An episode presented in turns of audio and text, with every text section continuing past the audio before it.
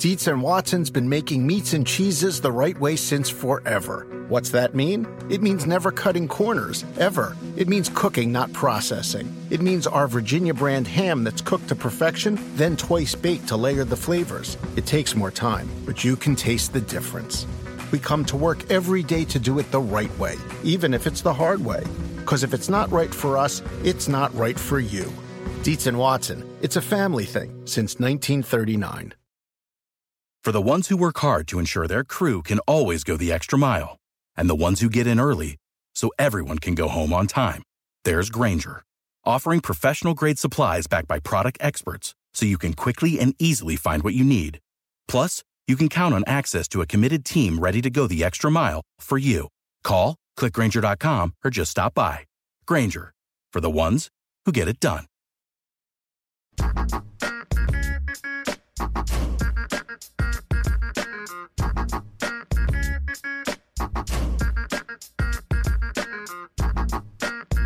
Hey everyone, welcome to the Roto World Football Podcast, the final one of Week 13. If you didn't check it out, Thursday's episode is Ray Summerlin with Nick Mensio, Rich Hribar. I listened to it on the way to work, and I learn a lot. Um, it's good. It's good all the way up until Sunday, so check it out, especially for this final week of most likely your regular season in fantasy football.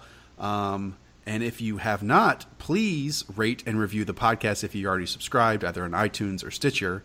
And if you do that, one, it helps us reach a new audience, and two, Evan Silva, who is on Skype right now, might just give you a compliment. So, Evan, let's start off with Infra Ren.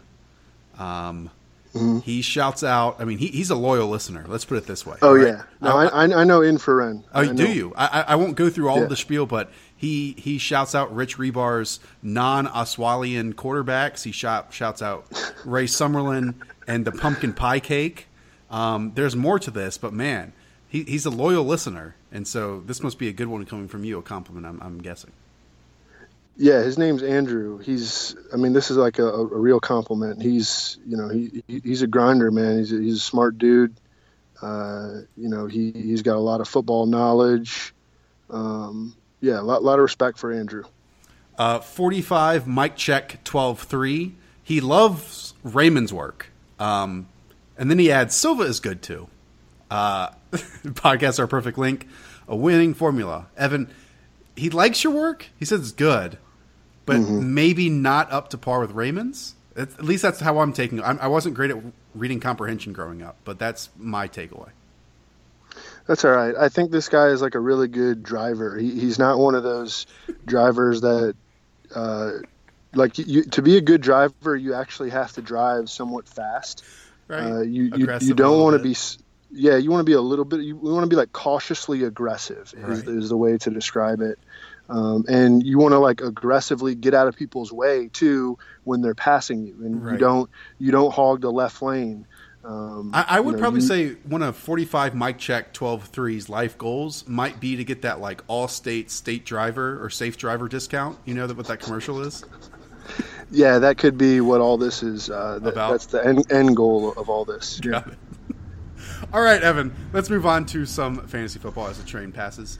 Let's start out with with maybe like the number one tight end in fantasy football right now.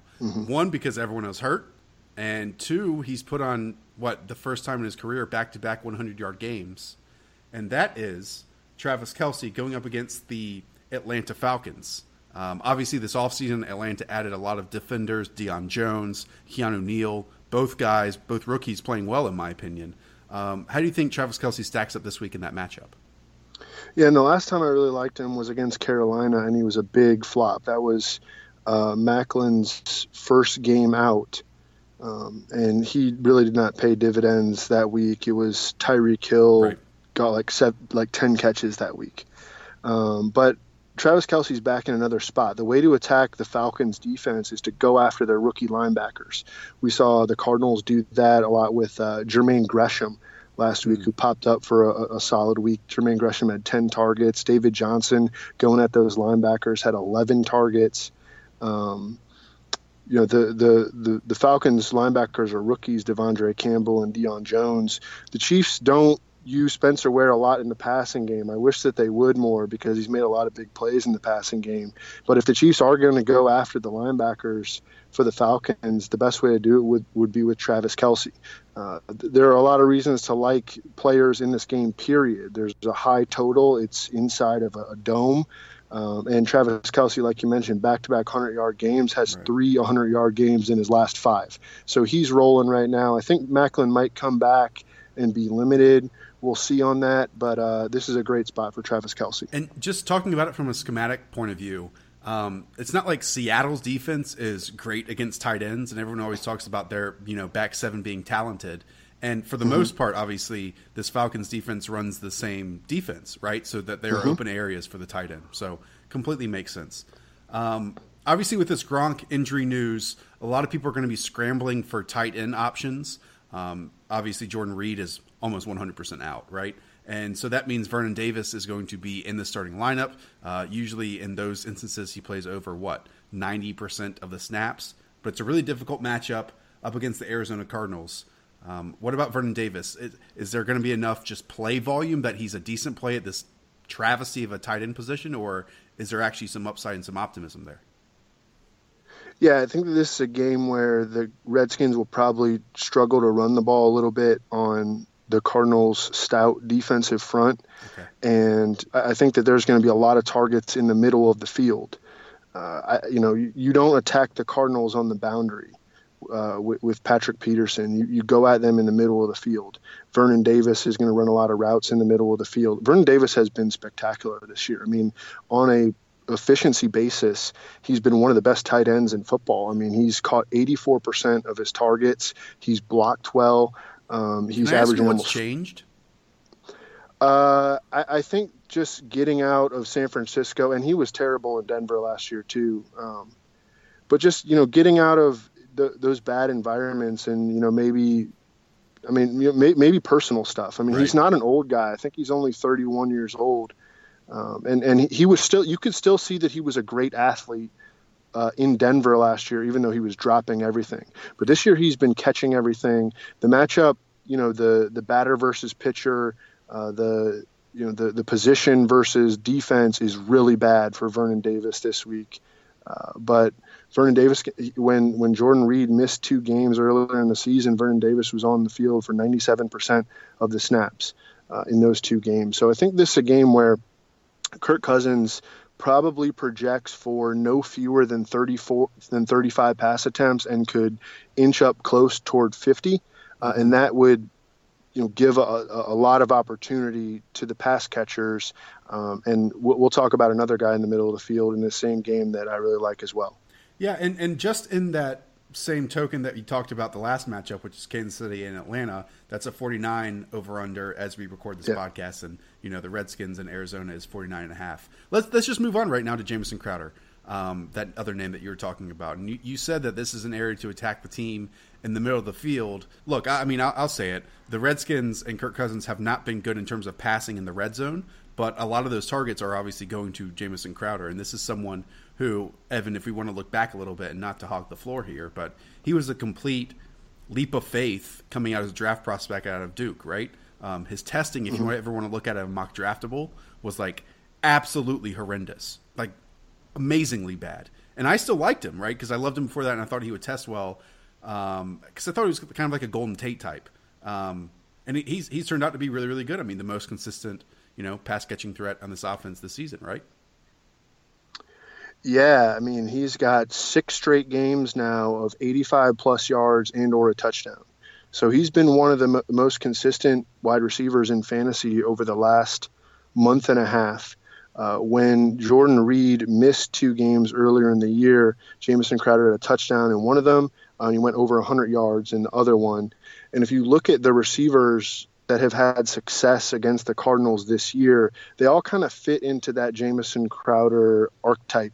Uh, Adam Thielen had a good game against them. Uh, Taylor Gabriel is a little, little bit more of like a gadget player than Jamison Crowder, but he had a big game against them. Um, Stefon Diggs, was running a lot of slot routes and got shadowed by Patrick Peterson, and Jamison Crowder should not have to deal with that this week. He still had six catches when he went up against the Cardinals. Uh, Adam Humphries had a six catch game. Uh, Baldwin, Doug Baldwin had a six catch game. Um, so, you know, I think that we will see Patrick Peterson primarily on DeSean Jackson, and Jamison Crowder should have a lot of opportunities in the middle. Does that mean he's going to face off against Tyrann Mathieu? Yeah, you know, Tyrann Mathieu has not been a shutdown defender this year. Okay. He's been injured a lot. Uh, you know, I think he's a great player. I think that when he gets back to 100%, he will be a great player again. But right now, I'm not really viewing uh, you know him as someone to fear. Jeremy Kerley, by the way, also had two big games against the Cardinals. Same sort of usage as Jamison Crowder. One of those big games by uh, Jeremy Kerley actually incur- occurred with Tyrann Mathieu in the lineup. He, uh, he, he beat Tyrann Mathieu for a co- for a big play. Let's uh, close out with some running backs. Um, the first is LeGarrette Blunt. Um, mm-hmm. I'll keep it simple. Like obviously, the formula kind of exists for this to be a LeGarrette Blunt game, right? The Patriots are favored by like almost two touchdowns. Uh, they're at home um, now with all this Gronk news as well. I mean, he wasn't expected to play, but uh, yeah, I mean, is, is, there any sort of pessimism for the Blunt, or are you just going to continue to hype him in this contest? There is pessimism because, in general, the Rams have the talent to be a good run defense, and over the course of the year have played good de- run defense more often than they have played bad run defense. Mm-hmm. However, over their last three games, they've gotten straight gashed. Uh, they've given up almost six yards per carry to opposing running backs. Uh, the you know it, it's always a prime spot when you get LeGarrette Blunt in a game where uh, the Patriots are big favorites, and the Patriots are favored by almost two touchdowns in this game. Um, you know, you, you have a lot of injuries. Tom Brady looked hobbled at times last week. Gronkowski's out. It looks like maybe for the rest of the season. Martellus Bennett and Julian Edelman both missed practice on Wednesday. They were back on Thursday, and I think they'll play. Um, but I think that this will be a the the formula will be similar to what the Saints did to the Rams last week, and that was attack the Rams with short passes mm-hmm. and then try to and you know get a lead and then try to run the ball down their throat. I'm just saying when you move a linebacker to the inside like Alec Ogletree, who does not like mm-hmm. contact, mm-hmm. uh, kind of happens. That's an issue. It kind of happens when you get run over by a guy like Garrett Blunt. and I also wonder if there are some things going on with the Rams right now. You know, they're they're kind of like the laughing stock of the league. Right. You know, I don't know. Are, are they going to show up and, and are they going to show up and give their best effort on Sunday? I mean, their coach is, you know, he, like he doesn't even know the personnel for the for the opposing team. It was hilarious, man. That's, that's yeah. That's like I understand that coaches typically refer to players on opposing teams by their numbers, but mm-hmm. he, he didn't even do that, right? Like he just he just made up old names from their roster. It was amazing. Yeah. Um, but Aaron Donald's playing still well, so like at least you have yeah, that to deal with. He's he's a, he might be like the best defensive player in the league. Um, yeah, and as Rich Hribar points out, um, LeGarrette Blunt averages 17 points when New England is favored by 10 plus in the last three years. So that definitely fits this one. Uh, let's close out, Evan, with Melvin Gordon. Um, you know what? A name that obviously for the first half of the fantasy season uh, was an absolute stud. I'm not saying he hasn't been as of late, but he hasn't been ranking up there, you know, with the uh, David Johnsons, the Le'Veon Bells, the LeSean McCoys, so on and so forth. What, what, what about uh, Melvin Gordon this week? Well, he's not as good as those guys. True, right? yeah, even though he, I mean, he's better than uh, what he looked like as a rookie, and probably early in the season, he's better than that but he's you know he's not nearly as good as those other studs. But he gets worse. He gets work and usage very similar to those guys. And now we have the Buccaneers coming off a very emotional, very emotional uh, home game win against the best team in the NFC. They they were able to upset the Seahawks.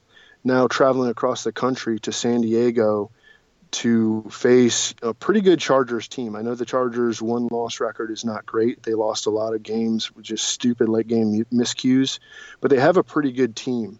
Um, and I think that this is a, a, good spot for, for Melvin Gordon to to face this this Buccaneers team that seems primed for a letdown after that huge home win. Um, I, I, think that the Chargers should be able to put up a lot of points here. I, I also like Antonio Gates to bounce back. I, he got a zero last week, mm-hmm. um, but he has scored a touchdown in three of his four home games this year. I, think that we could see a lot of points in this game and I think that Melvin Gordon would benefit from a game like that. I just want to reiterate for Cowboys Twitter out there that Evan called the Seahawks the best team in the NFC and not the Cowboys. Is that correct? Did I hear that correctly?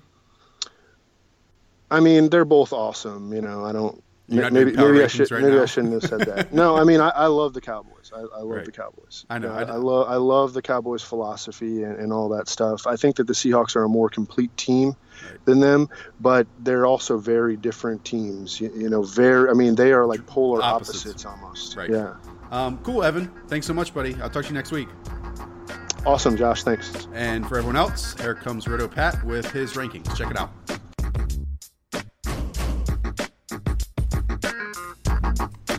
All right, back here with Roto Pat, Patrick Daugherty. I actually said Patrick Doherty on one of my shows today, and I instantly criticized myself, like in my head.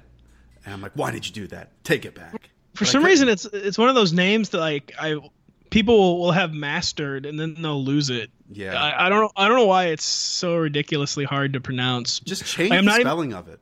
I've been I've been married for two and a half years and with the same girl who's now a woman and a mother. We've been. That was the been, most awkward way of saying that. Yeah, it was. But anyways, we've been together like let, let me think about that, like a really long time, like yeah, 12, like 12 13 years or something almost. Yeah, yeah, it was. See, love is real, America. Spot, still, but... still traditional Midwestern values out there. Yes. Um, but long story short, my mother-in-law, who I've known forever, like still can't really pronounce the last name correctly. But but the point and, of the whole thing is is that you started dating before you were a fantasy football writer, right? Because afterwards, I, I mean, I know I'm a lost cause. That's a good point. Yeah, that's a really good point. uh, yeah, I've made sure to have uh, all those situations on lockdown before uh, coming out as a fantasy football writer. I didn't, so, so I'm I'm just looking forward to getting a dog. A uh, really small dog too. No, no, heck no, never small dogs. Pat, let's let's pick on your rankings. And I know that this name, Colin Kaepernick, is the one that everyone's discussing, right? But you're on somewhat of the opposite end of the spectrum on this. Now, maybe in a vacuum, Colin Kaepernick at quarterback 10, where you currently have him. And again, these rankings are subject to change and they're up on RotoWorld. Um, but right now at quarterback 10, that's like super on the low end of the spectrum. Um, just to start off with, like, what are you concerned about with this matchup at Chicago?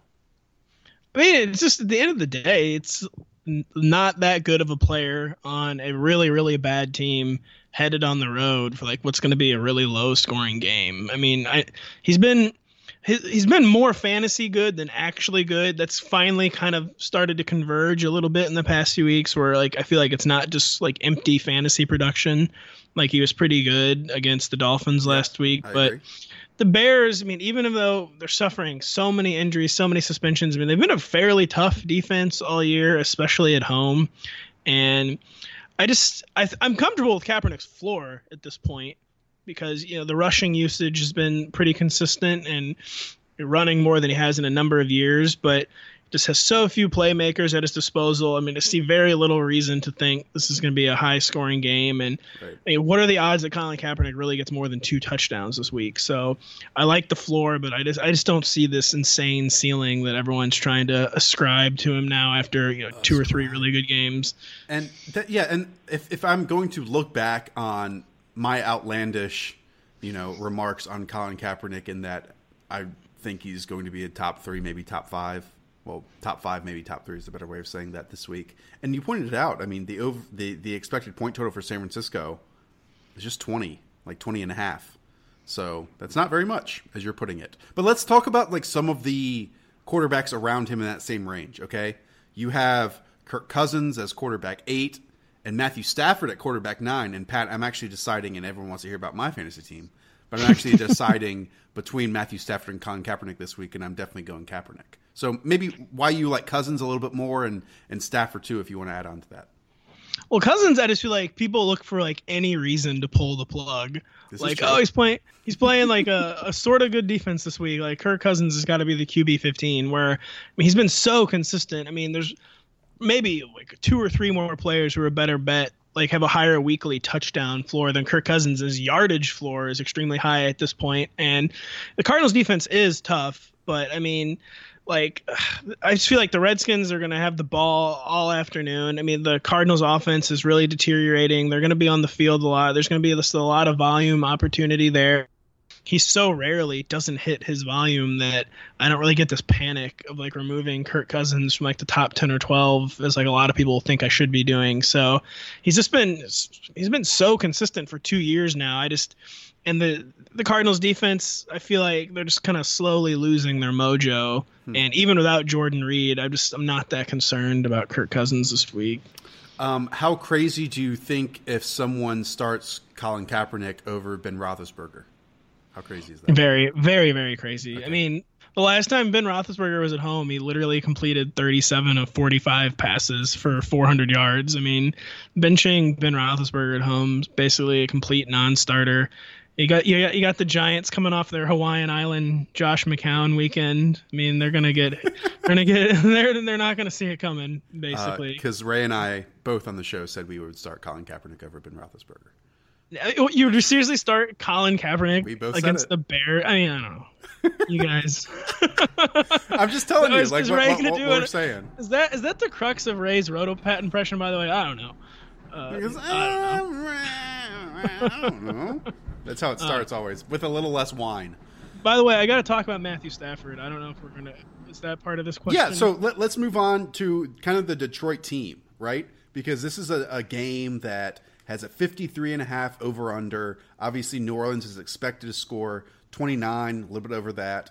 And even Detroit on the road expected to score 24 going up against the Saints. So um, I won't reel off every single name, but in order to score that 24 points, like people have to put up points. Yet you have Matthew Stafford as quarterback nine, um, Theo Riddick as running back 24, Golden Tate as wide receiver 24, Marvin Jones as wide receiver 38. Like, where is all this production going to come from if all these guys are kind of like outside of the top 12, almost top 24 of their their positions? I'm, I'm prepared to defend all of this. Let's Uh, do it.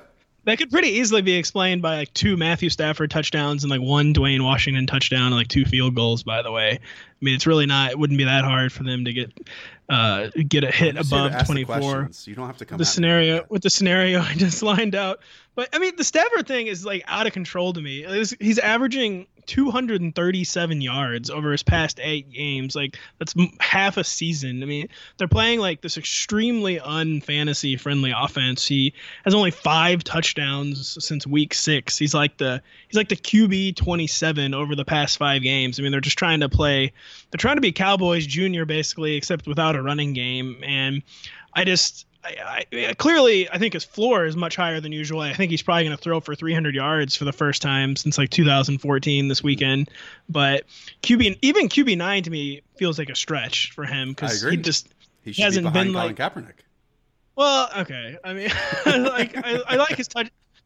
To me, they're basically a, a toss up, but I like Stafford's yardage floor more than Colin Kaepernick's. And you know, it is the Superdome, so that's a good tiebreaker. So do you like Theo Riddick? No, what is the standard league obsession with Theo Riddick? He, he has one carry inside the five yard line like all year. They don't they don't treat him like a real running back. Even on Thanksgiving, where he kind of looked like a real running back, he looked kind of dynamic. I thought, and they still only give him like ten carries. So, I think you know he has four receiving touchdowns, but am, am I supposed to be predicting receiving touchdowns? I mean, I just feel like he's I think he, I think Dwayne Washington's more likely to score a rushing touchdown than Theo Riddick. So to me, I still, I just don't see, I don't understand what Theo Riddick's standard league case case is basically. I was very close to making like a Pinocchio joke about like I'm a real boy and I'm a I'm a real running back. He's been, yeah, he's been gunning for that, but they're not, they're not, they're not playing ball. So sorry, poor Theo, little Theo. Theo Ridoki. Anyways, I'm done. Um, Yeah. All right, and, and yeah, I, I tried. Golden Tate. Uh, God, Marvin Jones, man. See, well, the problem with the Lions receivers is that they spread the ball around so much. I mean, you got Golden Tate and Marvin Jones and Anquan friggin' Boldin and Theo Riddick and Eric Ebron. So it's like, wh- who am I supposed to predict there? I mean, yeah. Golden Tate is like, I mean, a great game for Golden Tate's like eight catches, 77 yards. So I just don't, not willing to go a whole lot higher than like that bottom end wide receiver two range. And I mean, Marvin Jones, I think, had like 27 targets over his previous six games before his his four catch, 11 target outburst on Thanksgiving. So I think that was just kind of a fluke. yeah. So, um, so yeah. Let's go to I, a, a, receiver. See, hold on, I, yeah. I got to reemphasize my main defense though of all my low Lions ranks is you see how easily I explained to you they'll hit that over and still uh, justify all my ranks. That's two Stafford touchdowns, one Dwayne Washington touchdown, and two field goals. Write it down. Uh, I wasn't listening, so. Um, all right, we have Doug Baldwin as wide receiver seven. Uh, to me, that's way too high, Pat. Like I know Doug Baldwin has played really well down the stretch, and he was great the second half of last season as well, and he's doing that so far this year. But the Panthers won for the most part when at least somewhat healthy at defensive back, like healthier than or less healthy than they are now. Let's put it that way at the defensive backfield in terms of corners. They've done well against slot wide receivers. Okay, and two, last year uh, the Panthers did really well against Doug Baldwin. Um, so why have him as wide receiver seven in a matchup, Pat? If if I'm being honest, like I think Seattle just like runs away with it and might actually get a running game going in some aspects. Yeah, I mean, it is an insanely high ranking. Uh, it's I'd be, I'd be lying to you if I was like, oh, this is one of the rankings I'm like super thrilled about this week. But he's just been he's been really like kind of quietly consistent despite having a reputation for kind of underachieving his like f- fantasy ADP this year which he has done he's averaging like almost 70 yards over his past 6 games he he's he goes basically 660 every single week which doesn't sound remarkable really until you look at some of the averages for some of the other guys and I just think he has a really high floor right now I think he's got pretty good touchdown odds against uh, a Panthers defense that's really kind of demoralized, uh, allowing the eighth most fantasy points to receivers. Apparently, another uh, part of the the typical Rotopat impression is mentioning cross country road trips. Correct, but, uh, and I'm about to correct you. But what? They the Panthers stayed out uh, on the West Coast this whole week. Oh, yeah, same difference though, man. They're like in that East Coast mindset. You know, doesn't matter if they've been like practicing in Santa Clara or whatever. for it too, man. yeah, you're waiting to pounce on that. But I just think Baldwin it's it's just so volatile basically after the big four of like Antonio, Julio, Mike Evans, and I guess you can throw Odell and maybe Jordy in there. It's just like so volatile in like the six to twenty range right now that basically I'm more comfortable betting on Doug Baldwin's floor than I am like some of these other guys. Uh, we mentioned it earlier in the episode. Evan really, really, really, really, really, really likes LeGarrette Blunt this week. Um, Pat, I would say you just like LeGarrette Blunt. You have him as as running back 13. Uh, why not higher? I mean, you have guys like, and again, this is picking at straws. Is that the right term? I don't know. Anyways, grasping at straws. Grasping at straws. Lamar Miller, Carlos Hyde, Spencer Ware above him. Doug Martin is running back seven, and you have LeGarrette Blunt as running back 13. Yeah, you know, I can end up ticking him up a spot or two. This is one I have kind of struggled with, but and this is the pre Gronk injury news as well. No, nah, I mean, I, this is, he was ranked as if Gronk wasn't going to play. Oh, okay. I was trying to I mean, leeway. Yeah, thank you, but uh, I chose not to accept it. it's just like uh, he just his touch floor isn't high enough to me. He's like uh, I wonder how many carries he's even averaging. It just seems like 15s is over under. And he has too many 13 carry games, and when you don't catch any passes, he's just he's too touchdown or bust. And granted, he's scored a touchdown in almost every game this year. I think he hasn't. I think only three games where he hasn't scored, but to me, I just it's too easy for me to envision the bottom falling out for LeGarrette Blunt, whereas a guy like Lamar Miller, you know, always gets more carries than Blunt, and he actually catches passes. Hyde is a high floor. I mean, Matt Forte is a very high touch floor. So basically, Blunt he does one thing super well, and he usually does it that is score touchdowns. But he, you know, when he when he doesn't do it though, he just he really doesn't he pay, he hurts you. Right. So just so, to me any higher than that just is a bit of a stretch. So you're not pro Rams? yeah, yeah, no, I'm not. Uh, yeah, you know Jeff Fisher. Yeah, I'm hoping he's keeping a closer ball game than a 45 to seven and 59 to nothing. Uh, the past two times he's faced Bill Belichick, those are real numbers, right. by the way. 107. Uh, so, yeah, you know, throwing and we know on the other side that James White and Danny Woodhead are going to have great games. So yes, exactly. Danny Woodhead back from the dead. I mean, quick healer Uh, I I complete we missed Roto World actually we really screwed up. We never had him getting released by the Chargers and signed by the Patriots. We somehow never blurbed that. I was on the so, clock during that time. That was my fault. Yes, that one's on us. Yeah, but uh, us. yeah, it's gonna all be a close dude. game. Uh, thanks so much for everyone out there. You can check on Pat's rankings. Obviously, they're updated all the way up until Sunday at kickoff. Um, and Pat, uh, oh, and also Pat has a video on NBCSports.com. He was good last week. I haven't watched this week's yet, so I don't think my, my eye contact wasn't quite as solid this week. We're gonna work on that for Pat, week 14. Pat is like schmoozing to the camera and doing all this stuff, and it's good. You were good last week, so everyone should check that out. I think it's embedded in his ranking. So at the very least, click on it and check it out. He was good last week, and again, I I, I can't give a review. Can't speak for it this week. No, but... I can't give you a complimentary review yet. So until next time, maybe. Um, Pat, have a good weekend, buddy. You too, Josh. And for everyone out there, um, obviously rate and review the podcast really helps us out once again. Um, and I will talk to you all on Tuesday with the Raymond Summerlin Waiver Wire podcast. See you then.